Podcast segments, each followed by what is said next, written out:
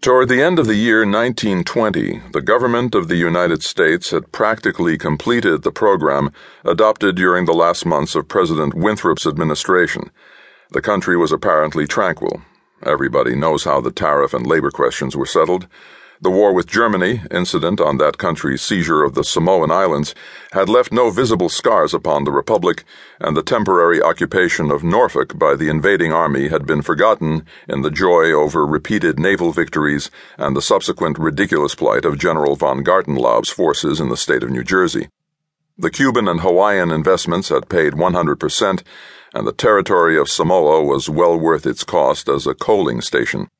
The country was in a superb state of defense. Every coast city had been well supplied with land fortifications. The army, under the parental eye of the General Staff, organized according to the Prussian system, had been increased to 300,000 men, with a territorial reserve of a million, and six magnificent squadrons of cruisers and battleships patrolled the six stations of the navigable seas, leaving a steam reserve amply fitted to control home waters. The gentleman from the West had at last been constrained to acknowledge that a college for the training of diplomats was as necessary as law schools are for the training of barristers. Consequently, we were no longer represented abroad by incompetent patriots. The nation was prosperous. Chicago, for a moment paralyzed after the second great fire, had risen from its ruins, white and imperial, and more beautiful than the white city which had been built for its plaything in 1893. Everywhere good architecture was replacing bad, and even in New York, a sudden craving for decency had swept away a great portion of the existing horrors. Streets had been widened, properly paved and lighted. Trees had been planted, squares laid out, elevated structures demolished, and underground roads built to replace them. The new government buildings and barracks were fine bits of architecture and the long system of stone quays which completely surrounded the island had been turned into parks which proved a godsend to the population. The subsidizing of the State Theater and State Opera brought its own reward. The United States National Academy of Design was much like European institutions of the same kind. Nobody envied the Secretary of Fine Arts, either his cabinet position or his portfolio. The Secretary of Forestry and Game Preservation had a much easier time thanks to the new system of national mounted police. We had profited well by the latest treaties with France and England, the exclusion of foreign born Jews as a measure of national self preservation, the settlement of the new independent Negro state of Suwannee, the checking of immigration, the new laws concerning naturalization, and the gradual centralization of power in the executive all contributed to national calm and prosperity.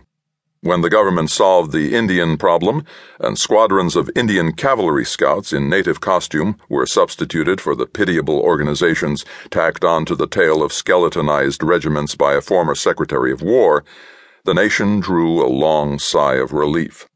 When, after the colossal Congress of Religions, bigotry and intolerance were laid in their graves, and kindness and charity began to draw warring sects together, many thought the millennium had arrived, at least in the New World, which after all is a world by itself.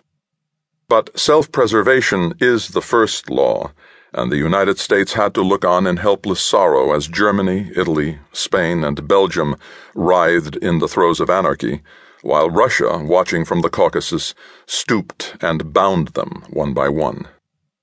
In the city of New York, the summer of 1899 was signalized by the dismantling of the elevated railroads.